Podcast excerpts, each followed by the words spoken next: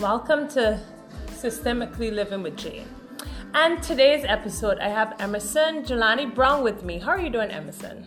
I'm pretty good, and how are you? I am well. So today we're gonna just do like a little mental health minute. I'm just curious. To, curious, can you tell me what do you think you need in terms of developing good mental health for men? Well, for me, I think as a man, what's important um, is to be heard.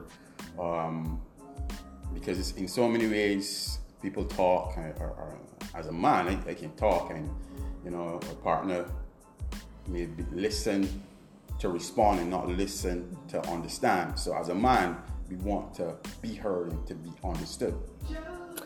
Thank you. So, we're just on it for a little minute, guys. If you really are interested in Systemically Living with Jay, subscribe, and I'll make sure to send you guys some more information. Have a great day.